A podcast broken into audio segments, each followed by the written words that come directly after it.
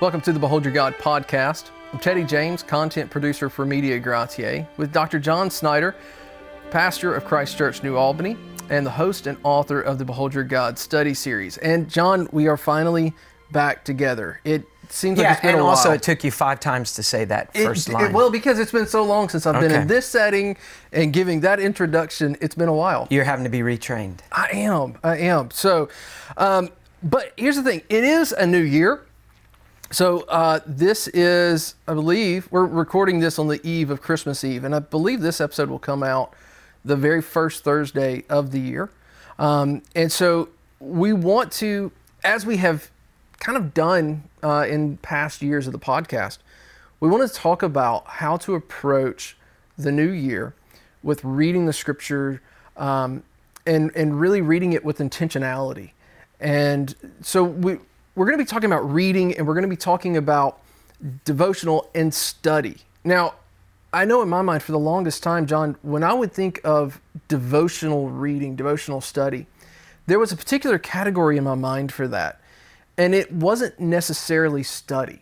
Uh, you know, I had a, another category for things that I read to really study, uh, but my devotional material, my devotional reading wasn't kind of in that mindset. We're going to be using the word study and talking a lot about studying scripture today. So help me uh, and, and help us to kind of have a right category in mind when we're reading to read, study, and devotionally.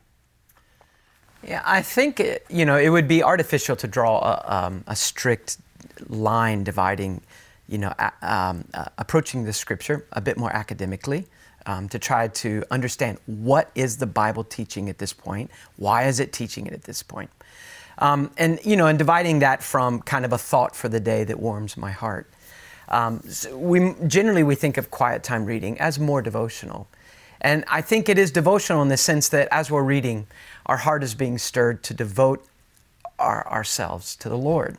But always when we're reading the scripture, we want to remember that the bigger picture and the facts and how this passage is fitting into that tapestry of God unfolding the revelation of Himself and what He's done to rescue us. Now, all these factual aspects have to form the fuel for our devotion. So while we may read three chapters a morning, if we're three or four, if we're reading through the Bible in a year, or whether we're just reading, you know, a verse or two a morning and going very slowly through a book, we want to kind of, I, I think it's best to think of it this way. We want to keep the order correct. First, it's the facts. We want to understand the, the facts. Why is this here? What is the context? What is it saying? And that then moves to the devotion, to the, to the um, moving of my heart and the satisfying of my soul and, and, and moving me to obedience and to adoration of God. So instead of thinking of more than one category of reading, uh, you know, so academic reading and devotional reading, those can come in various degrees. We want to think of order. Facts ought to always lead to devotion. So don't skip the facts and don't stop with the facts. But a lot of the, a lot of the stuff that we're going to talk about today, when we talk about studying, may not fit into the devotional reading um, quiet time. Um, you may have a quiet time uh, separate from the kind of things that we're talking about that you may want to devote some time maybe later in the day, you know, 15, 20 minutes a night, uh, working through a particular study. Yeah, absolutely. And so, before we really get into a lot of those, we have had previous episodes where we talked about, you know, particular ways you can read through the scriptures with intentionality, with purpose. Um, and following a plan is incredibly helpful. And so, you know, there are five day plans where you'll read through the Bible um, through the year, reading five days a week. Personally, I like that because that allows you to have, you know, days of catching up if you get behind. Uh, it also allows, for me personally, um, on Sundays, I like to go back and to read, you know, what what is, has been preached on that day. And so there's different ways. Another one is a seven day study. Now, ones that we particularly like here are the M'Cheyne study, uh, the M'Cheyne reading plan. Uh, you can find those online. We'll put a link to those in the description and also at mediagratiae.org. But that's a wonderful plan. There's uh, four different sections that you'll read from the scriptures every day. There's the Professor Horner plan, and now this is going to be 10 different chapters of Scripture and all from different places. And it's a really, um, I find, really helpful um, method of, of study. If you're the type of person who wants to read an entire thought or an entire um, story together, um, that then the Professor Horner to me seems more difficult, and that's that's always been my challenge with that. Um, I like to uh, to read, you know, an entire pericope or, or thought or idea, and oftentimes I find that chapter divisions stop in the middle of a thought. Um, so I like the Professor Horner plan, but to me that's one of the challenges that I face with it. Um, another plan that you can follow is the chrono- chronological reading. Um, and so, again, you can find these online. They have chronological Bibles. But we've done episodes on reading plans in the past. And so, let me encourage you again, we'll, we'll put a link to this uh, in the description and in the show notes at MediaGratiae.org. Make sure that you go there if you're interested in finding about a plan to read through the Bible in a year or even uh, we also want to mention some resources to you. Uh, and again, we've done episodes on this. We'll put links. But one, if you like listening audio Bible, um, there's a fantastic app called Dwell that we at the church here in Christ Church New Albany use. I've used it and benefited from it greatly. Um, particular software that we would recommend if you want to go that route, Logos is the kind of gold standard. Um, but also there's eSword and there's a few others that we'd be happy to link to. So again, lots of resources. I don't want to take any more time from what we're going to do with our study. Um, but I do want to let you know that we have had those discussions before, and let me encourage you to go check those episodes out. So, John, now getting into particularly studying, um, and like I said, we, we don't want to draw a, a, a distinctive line or anything like that. Uh, but where, where are we going, kind of our, our thinking through this year, reading through and studying in 2021? Well, we want to um, maybe introduce you to a number of study approaches that you might pick for the year, maybe ways that you haven't thought of doing before. So some of them will be pretty familiar to us, and then some of them might be new to you. So I think, what do we have? 4 mm-hmm. uh, four different study ideas for the year 2021. And some of them might last a little longer than a year, but you can get started uh, now if you want to. Um, and, and again, this is probably uh, over and above your quiet time reading. So the first one is one that we're most familiar with, and that would be the study of a book of the Bible. To give an intensive period of the year to the study of one book in the Bible. Now, the pros of that um, would be that uh, material is easy to find. Uh, you don't struggle with the question of where, where do I start and where do I go next. Um, so the material is pretty clearly laid out for us. Commentaries are helpful. Um, the books there, it, the order has been laid out by God Himself. You know, so if you're reading the book of Romans this year and you want to really get a great grip on the book of Romans, you've got 16 chapters to work through in one year and the order is perfectly laid out by God Himself. And so that does so much of the work for you. That doesn't mean hard work isn't required, um, but it, it, there, that is one of the real pros of um, this approach. So let me say this is how I would suggest approaching things like that. And there are some basic patterns I'll mention that I think could be applied to every style of study. And the first is that it's good to start with the big picture, to step back as far as you can from your uh, from the subject you're studying, and kind of get the general picture. So if you're studying a particular book of the Bible, don't start with the book. So let's say Colossians. We don't start by reading or studying Colossians 1:1.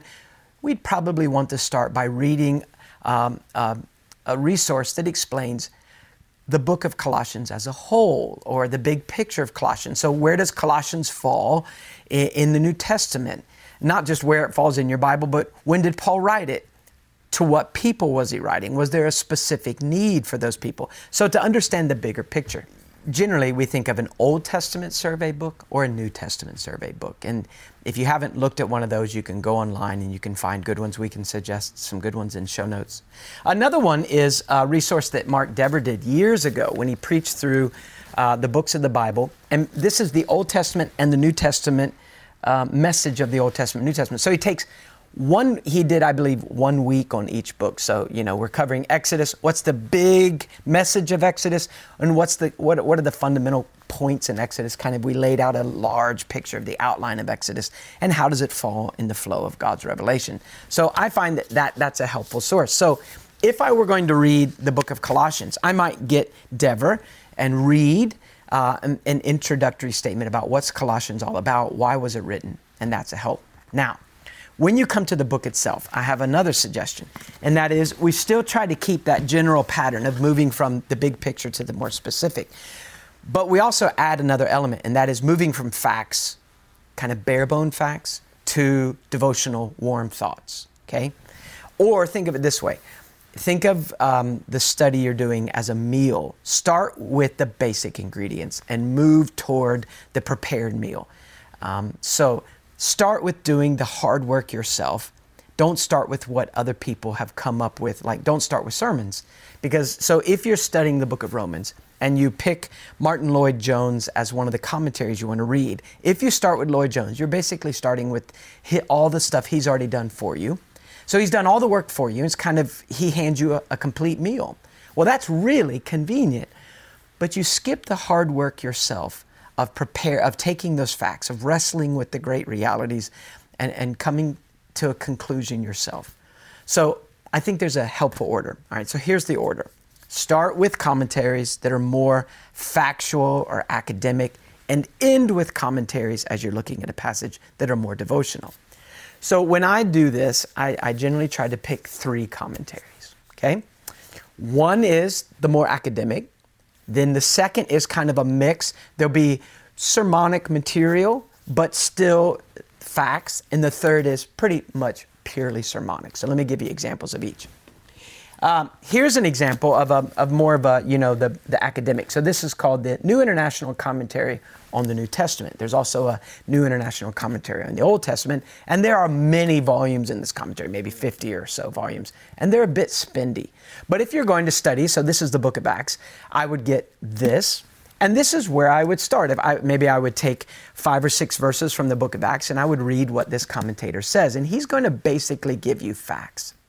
Another example is uh, one of my all time favorite authors for kind of brainy commentaries is John Eadie, 19th century Scottish theologian who did Galatians, Ephesians, Philippians, Colossians, and 1st and 2nd Thessalonians. Only, that's the sad part. But if you're doing one of those books, Eadie's good. This is pretty academic.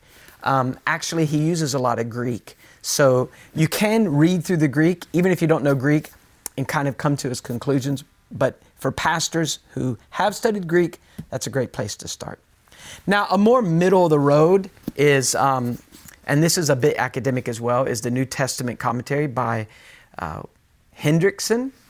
Um, a more sermonic, so I'm moving more toward the sermonic, is MacArthur's commentary. Really, these are just his sermons put into print.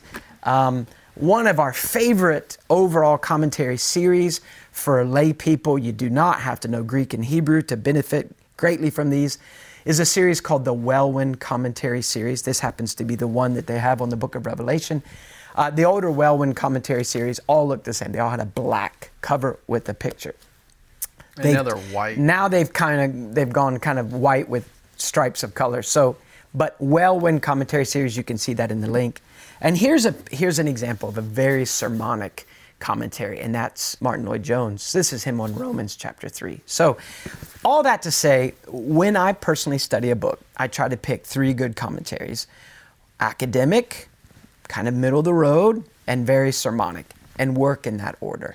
Now, for, for the layperson who you had mentioned earlier, you know, maybe they have 15, 20 minutes a day um, to do this kind of study. You're, you're not saying, okay, sit down with these three sermons and then, or with these three commentaries and take the net, you know, and re- read them all at the exact same time.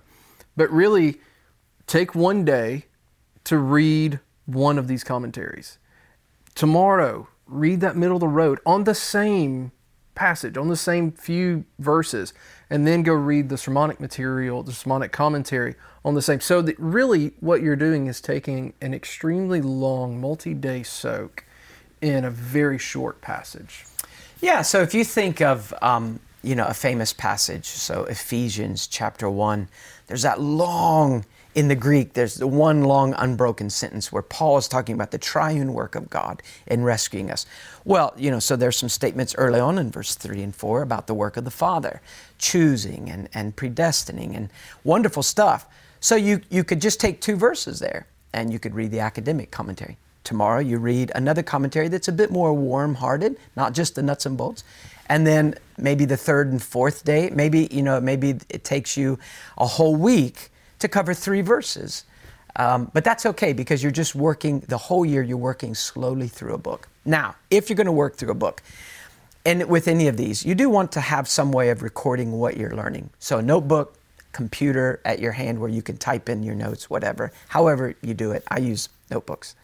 Um, but also, I think you know you would want to, you would want to. There will be some passages that you'll want to memorize, and just you know store up in your heart. So I wouldn't memorize necessarily the entire book of Romans. Uh, you can do that if you're up to it. But there may be key passages in the book of Romans, three or four, five or six key passages, and maybe they're, you know, 10 verses each. And over the year of studying Romans, you could memorize those key passages. Um, let me give you a second approach to study, and that's not studying a book of the Bible, but studying a theme of the Bible. Now, the benefit of that is you get a big picture of a theme. So, whatever the theme is, you know, let's say the theme of prayer, uh, all the prayers of the Bible. And that ought to give you a very well rounded picture of what the Bible says about one thing. That's the pros. The cons. Uh, the cons would be that it, it's harder to locate your material because you've got to go find the material. Whereas if you're just doing one book, it's pretty obvious. You know, I just go to the next verse tomorrow. Uh, another con is as you study individual a, a theme in individual places as it shows up throughout the scripture, you need to be careful not to bend a passage to fit what you think. So that means you're going to have to keep it in its context. So let's say that we find statements about prayer in the book of Second Chronicles. There's there's many wonderful statements about corporate prayer, about seeking God as a whole people. Keep it in the context. Why does it show up where it shows up? You know, you don't want to bend a passage to fit a theme ever. So that requires a little carefulness.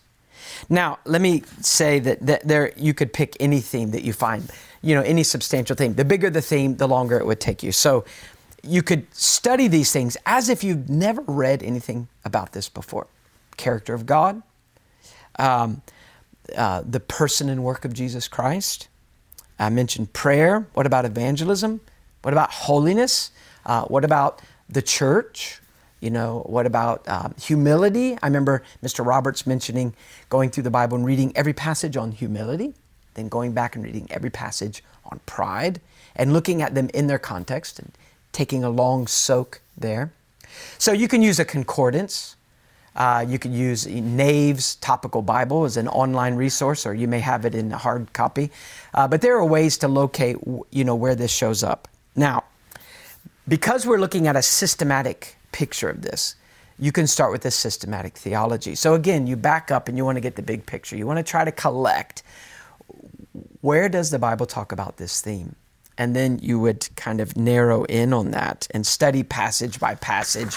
And then hopefully you know kind of get a, a really after you've gotten the big picture and then you've studied the individual passages hopefully there'll be some key themes that come up. So for instance if you're studying prayer you start with um, you know looking up every place that the word prayer shows up or you, you, you get a good you know bible dictionary or systematic theology and you start with you know, every place that prayer is mentioned.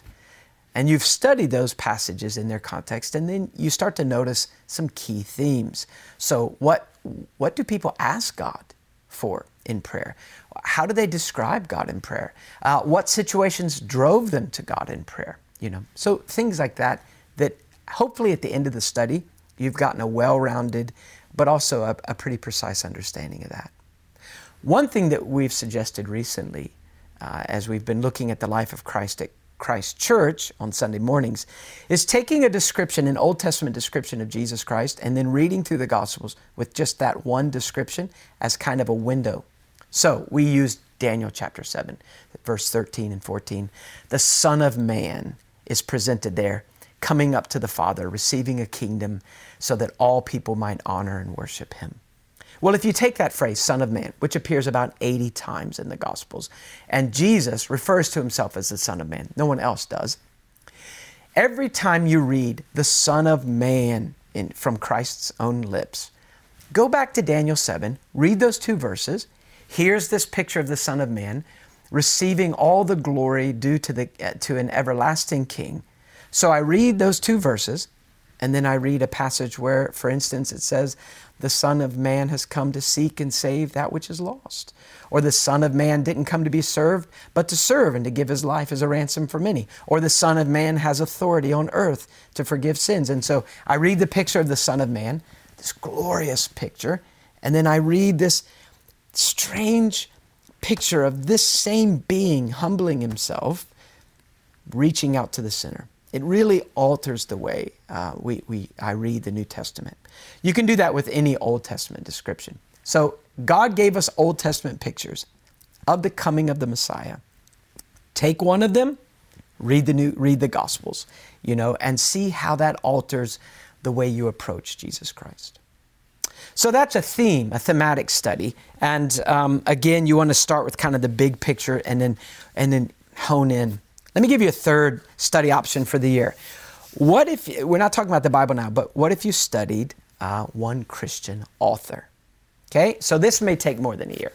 And uh, I've heard this suggested many times throughout my life, but you pick a, a, Christian author that you feel is, you know, has written on a number of substantial topics. And you want to kind of become acquainted with that Christian author in your life. And you kind of set your goal to become an expert on that, that author.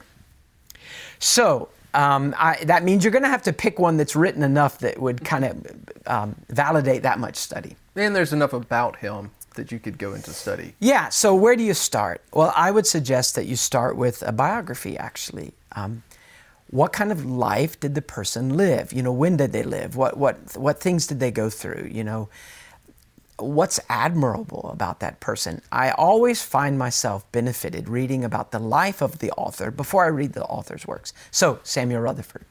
Rutherford's life is so extraordinary. You know, the suffering he went through, the things he says about Christ in his books, in his letters, carry a lot more weight when I've already read his life. If I hadn't read his life, the things I read uh, that he wrote much much less impact on me. So start with the biography. Know, and also it helps to to know when a particular book was written in his life. So I'm I'm actually at the very beginning stages of doing this with John Owen.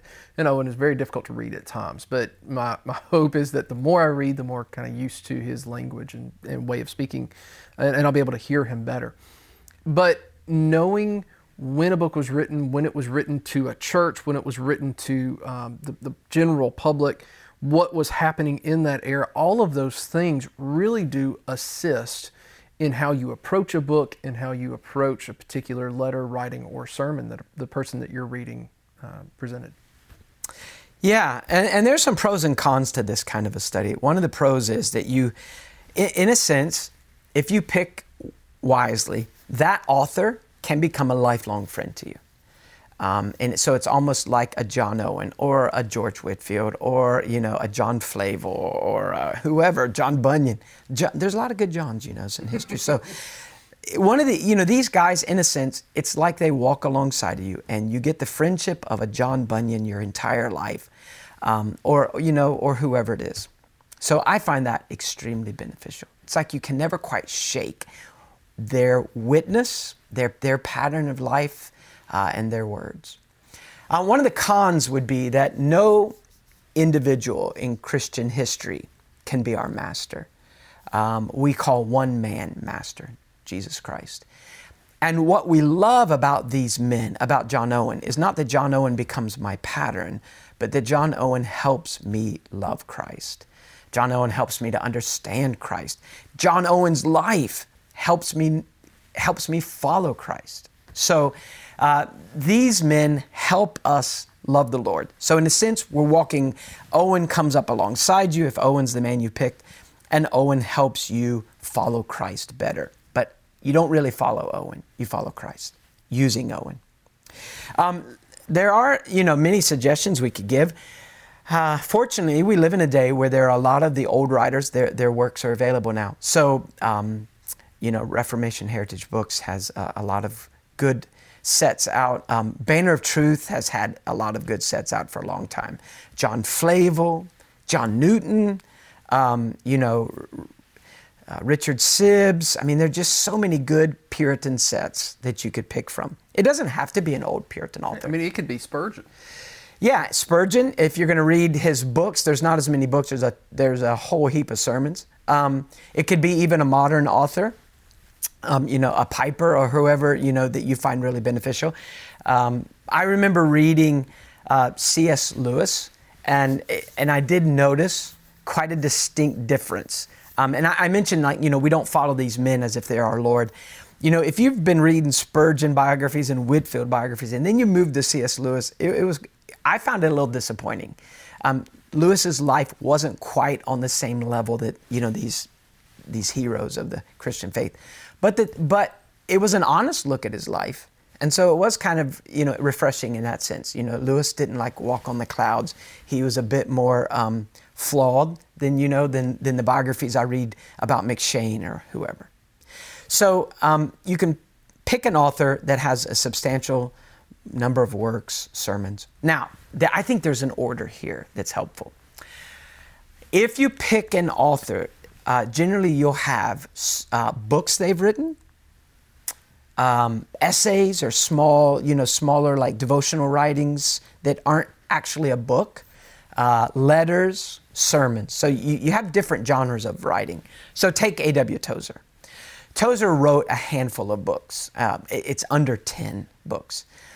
But there's about 39 books out there you can find by Tozer. Now, what happened was Tozer wrote a lot of articles, editorials for the Christian Missionary Alliance magazine. And after Tozer died, people took those articles and put them into books. Um, and you can tell that it's, it's made up of articles if the chapters are about four pages each. All right, that's not a Tozer book that he wrote. Those are articles that he wrote. So if I were going to use Tozer, I would start with his books because that's that's a different way of writing. Tozer has gathered his thoughts, wrestled with a theme, and written an entire book on one theme. So the pursuit of God, the knowledge of the holy. I would start with those, and then I would work my way toward the toward the collections of his essays, where he's just giving you warm kind of nuggets, you know. Um, so if you have an author like a, um, so let's say a John Newton, you're going to have, did he write any books? Well, Newton wrote very few books. And so if you go to his six volume set, there are some books, but mainly he wrote sermons and then he wrote letters. So what I would do is I would move from the big to the specific, from the general to the specific. So books, essays, sermons, letters. Um, generally, that's how I move. Uh, it's not, I mean, obviously, it's not a black and white rule. And if you feel that you're benefited by reading in a different way, then you can do that. You could, you know, if you pick an author like Newton who didn't write a bunch of big, heavy theological books, you could pick themes. So, you know, what did Newton preach on regarding, let's say, the death of Christ? And you can use the index uh, in the in the series to find uh, sermons on the cross, and then you can find letters on the death of Christ. So, you know, you could study even an author thematically. Let me give you one more suggestion, and that is studying a period of history. So we're not doing a Bible book, we're not even doing an author, but we're studying a, a period of Christian history where we see God at work.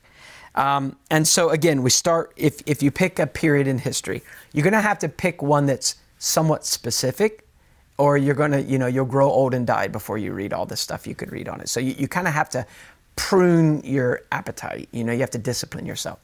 So let's take, for example, the 18th century Great Awakening here in the States or, or um, the Evangelical Revival in Britain, which is, is the same general movement.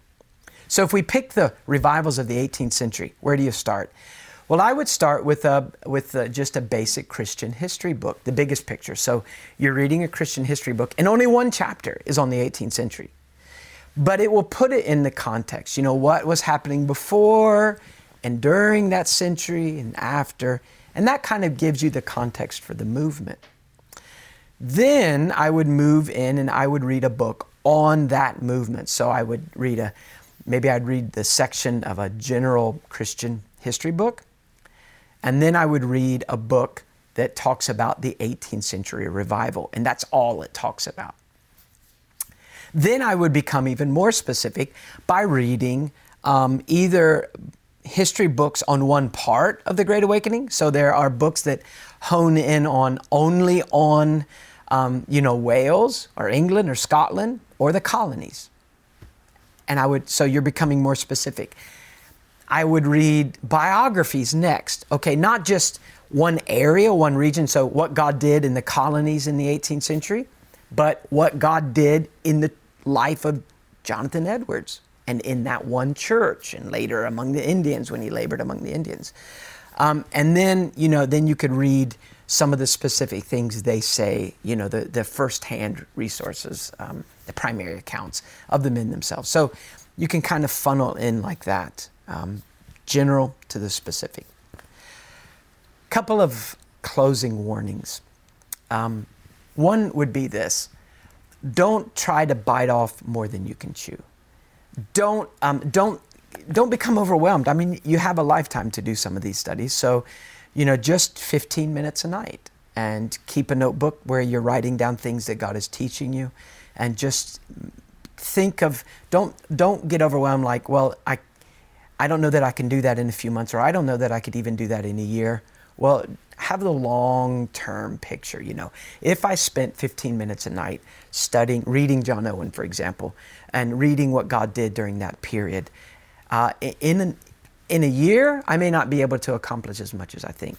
In five years, I, I generally can accomplish much more than I would imagine. Yeah, I can't remember if it was if it was you or um, our other elder Chuck who had said, um, we tend to, as a people, we overestimate what we can do in a day and we underestimate what we can do in a year. Yeah. And, and there's a lot of truth in that. So, one, don't be discouraged if all you have, you know, time wise and mental wise is 15 minutes. That, that's the time that I can block off.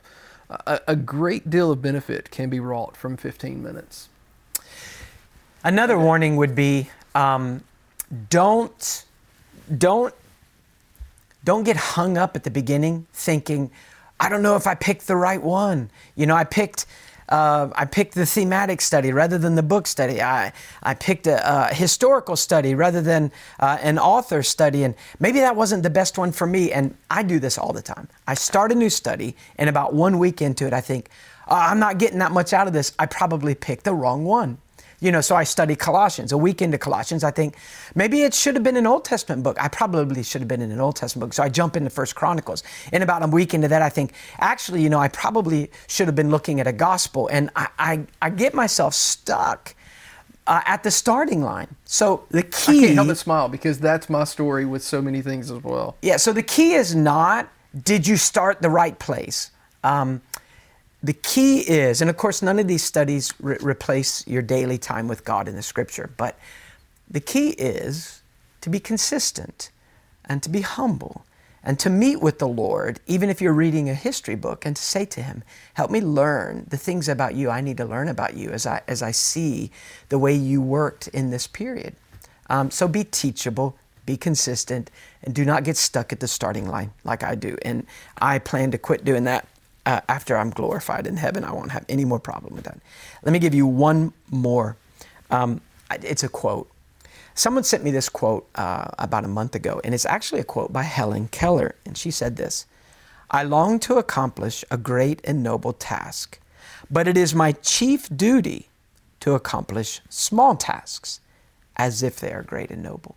So when it comes to the uh, study of th- great themes in the Bible, books of the Bible, periods of Christian history, or, the, or what one author wrote about God or whatever. Don't try to accomplish great, big, noble tasks. Do the small task today. Do the small study, the 15 minutes, but do it with the awareness that this is part of a great and noble task. And the Lord will help us. And I think that if we can be consistent, we'll find it greatly rewarding. There are many ideas about God in our culture today. Many are not grounded in Scripture, and some are actually the opposite of what Scripture teaches. The best way to identify these ideas is to go back to the Bible and allow God to speak for Himself. Learn how God describes His character, His work in salvation, His definition of repentance, and much more through the 12 week multimedia Bible study, Behold Your God Rethinking God Biblically. The heart of this study is its daily devotional workbook participants study at home in preparation for the small group session. Each session is led by a video containing three segments. First, a biographical sketch of an individual from Christian history who was gripped by the reality of God you are studying that week. Second is a sermon from Dr. John Snyder, pastor of Christ Church New Albany. Lastly, are interviews from contemporary Christian pastors and authors who help apply the lessons from the week. To learn more or to see what others are saying about Behold Your God, Rethinking God Biblically, visit MediaGratiae.org or click the link in the description of this episode. Well, 2020 was definitely an unprecedented year in a lot of different ways. And our prayer is that 2021 can be unprecedented in a lot of different ways. Um, our prayer for you, our prayer for one another, is that we will end this year closer to Christ, with a heart that is warmer to Christ and more immediately obedient to His will and to His command. We do want to let you know before we end this episode that we're going to take a bit of a break. We're going to take the next several weeks and release to you uh, some different aspects of some of the projects that Media Gratiae has made. So those will be sermons from Behold Your God, Rethinking God Biblically, Weight of Majesty, our latest project on the church, and some other things we think that you'll benefit from. Now, the reason that we're taking a break, one, as we mentioned earlier, this is the day before Christmas Eve. So we're going to take a little bit of time off just to, to breathe and, and enjoy time with family, but also because there's some changes coming to the podcast. And I don't want to give away anything just yet, but there's some really, um, I think, helpful changes that are, that are coming in, and I could not be more excited about it. So be on the lookout. Make sure you're subscribed uh, to our podcast um, and to our YouTube channel, and you'll you'll be able to see and hear the difference soon.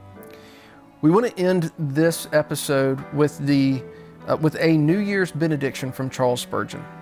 He says, "I wish my brothers and sisters that during this year you may live nearer to Christ than you have ever done before. Depend upon it. It is when we think much of Christ that we think little of ourselves, little of our troubles." And little of the doubts and fears that surround us. Begin from this day, and may God help you.